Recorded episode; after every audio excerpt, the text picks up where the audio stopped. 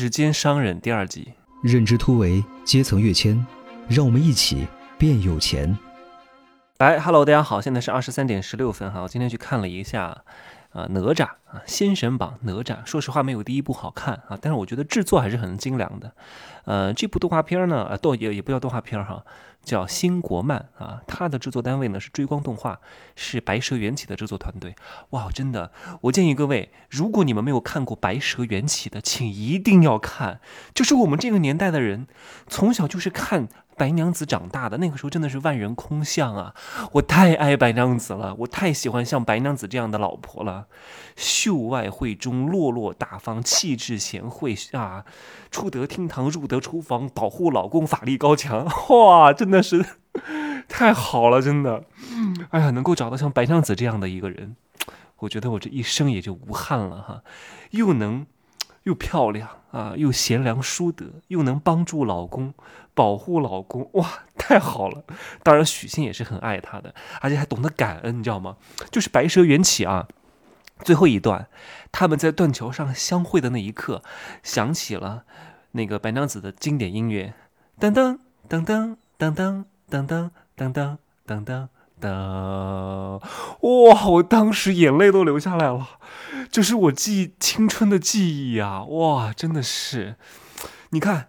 就这一个 IP，就这一个，各位，你们一定要有一个自己的经典角色。这个经典角色包括你们的人设。那我以后再来讲这个事情哈，就是一定是在卖人设。不管你是做什么，只要你会包装，只要你会打造自己，真的你不缺钱的。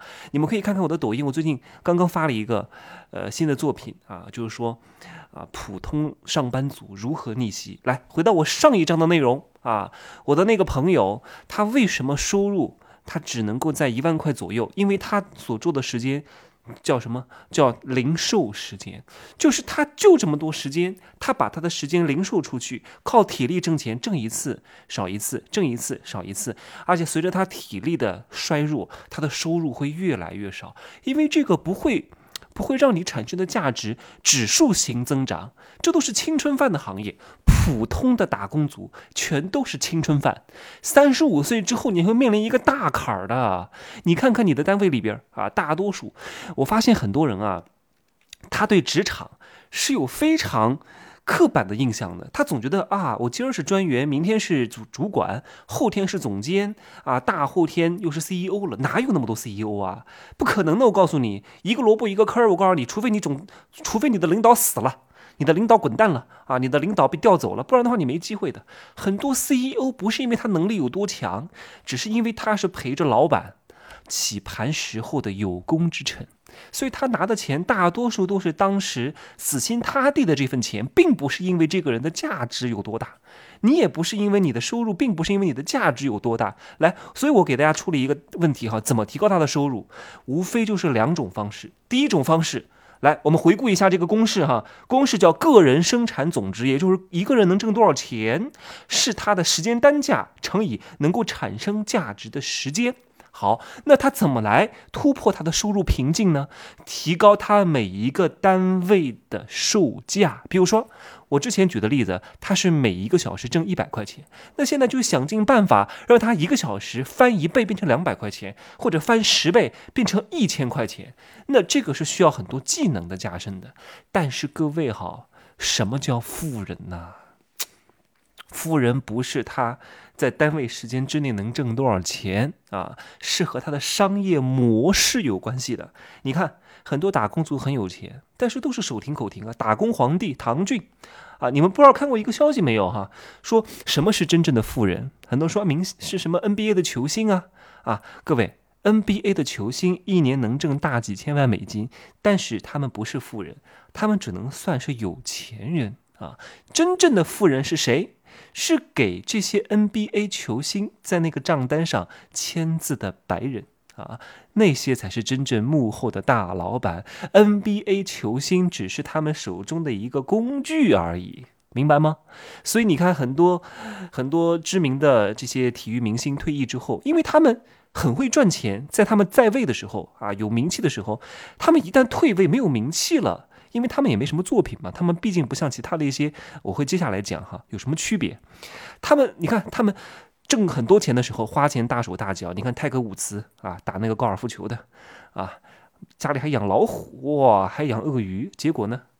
全都败光了，负债很多钱的，还有那个泰森也是如此，就是因为他们没有太多钱。哦，我我举错例子了，是泰森，那个老虎伍兹还是很有钱的，现在因为他还在位。泰森真的破产了很多次，所以他后来混得很惨的，好吗？来。帮助我的那个朋友解决的方式，第一就是提高他单位时间内的价格，但这个很难啊！你你要学会很多的技能啊，你要上升到很高的职位啊，你的不可替代性要加强很多啊。但是就算上升到一个好的职位，又能有什么用呢？啊，如果你还是没有股份，还是没有股权，还是没有被动收入，还是没有持续收入，这个钱拿的再多，也就是手停口停啊！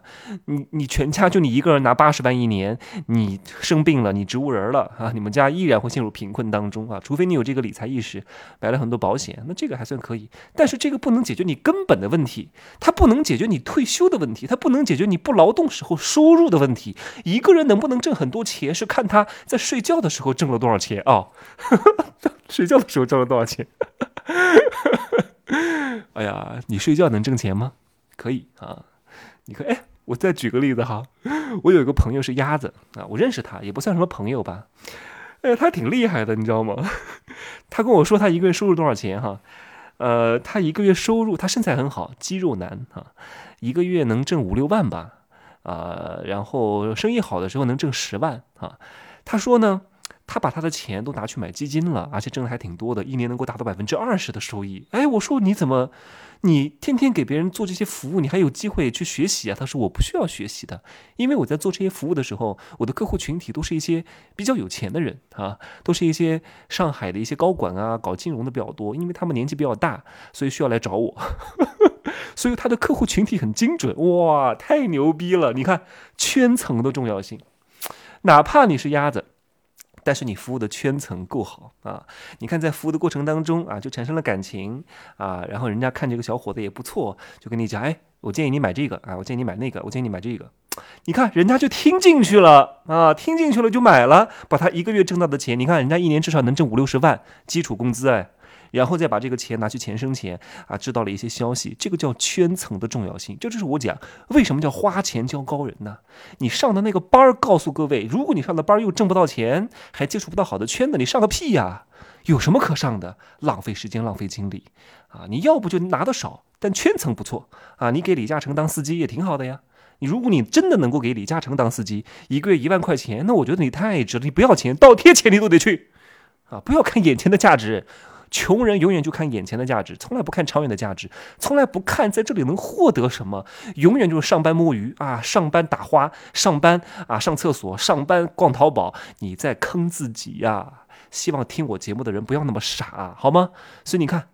圈层多重要，花钱交高人。我的那个朋友，他交高人不花钱，还挣钱啊，挣钱。然后呢，还还接触到了一手的信息，然后还挣更多钱。哼，人家在他老家烟台买了两套房子，多好！人家年纪轻轻的二十多岁，哎，对不对？我们不是鼓励各位去挣税后收入哈，你们可以去挣税后收入，但是不要挣 睡觉收入。